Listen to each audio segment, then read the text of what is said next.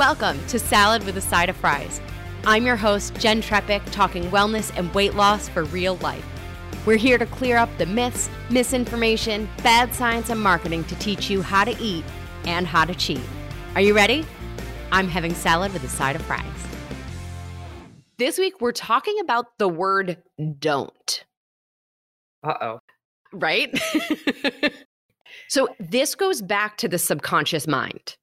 Okay. Our subconscious mind does not know the difference between truisms and falsehood. Rather, it believes whatever it's told. However, it cannot compute the word don't.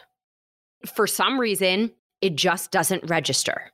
Like, think about it, right? If I say, don't think of a pink elephant, all you think of is a pink elephant. Right. It's like the word don't wasn't even there. So, when do you use the word don't? Right? How often might we say to ourselves, don't eat that? Or thinking about like the Super Bowl parties that happen, right? We might sit there and go, don't eat more, don't have that candy, right? Don't eat the cookies. And then all we focus on are the food, the candy, the cookies, whatever it is. So, how can we use this to reframe how we talk to ourselves so that it makes everything a lot easier. Maybe thinking about upcoming holidays or upcoming travel, what will you focus on? Instead of focusing on what you don't want, right? What we don't want to do, make the emphasis what you will do, what you will eat, right? Rather than what you don't want to do or don't want to eat. So, if you're a listener often, you might notice that like I rarely tell you what not to do. I generally make a very conscious effort to focus on what we will do because it's fundamentally more empowering and it works with our natural brain function. I also think like the bonus of that is we feel way less deprived, way less obsessed when we focus on what we will do. And I think this is also a critical piece in our evolution of wellness through our lives, right? Learning to be motivated by what we do want instead of by what we don't. And we can talk more about this at another time. And I've talked about it before, but part of the process and our progress is like typically when we start, right? We're, we're unhappy. We're motivated by everything we don't want. And what we want to do is over time shift to be motivated by what we do want. Right. And this, it's a life satisfaction thing. Really, though, especially for today's conversation, it's actually working with our brain to help support us. So let's focus on all we're going to do, minimize or eliminate telling ourselves what we're not doing because our brain doesn't hear it, right? And then watch how much easier life gets. This is actually the shortcut to behavior change. Laura, any questions or thoughts on the word don't? You know, I go back to when you and I were working together in, in our mm-hmm. in the coaching sessions.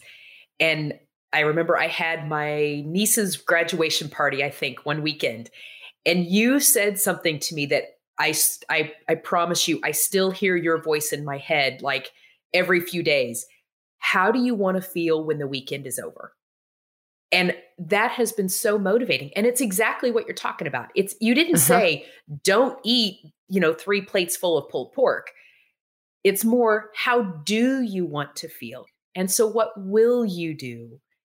And yeah, it's much more motivating. So, yeah, it's encouraging. Thanks. Absolutely. Thank you again for joining us today. Thank you. This is so much fun. I so enjoy being on here. Oh, awesome. Well, I'm going to call on you again then. I enjoy having you. Thank you.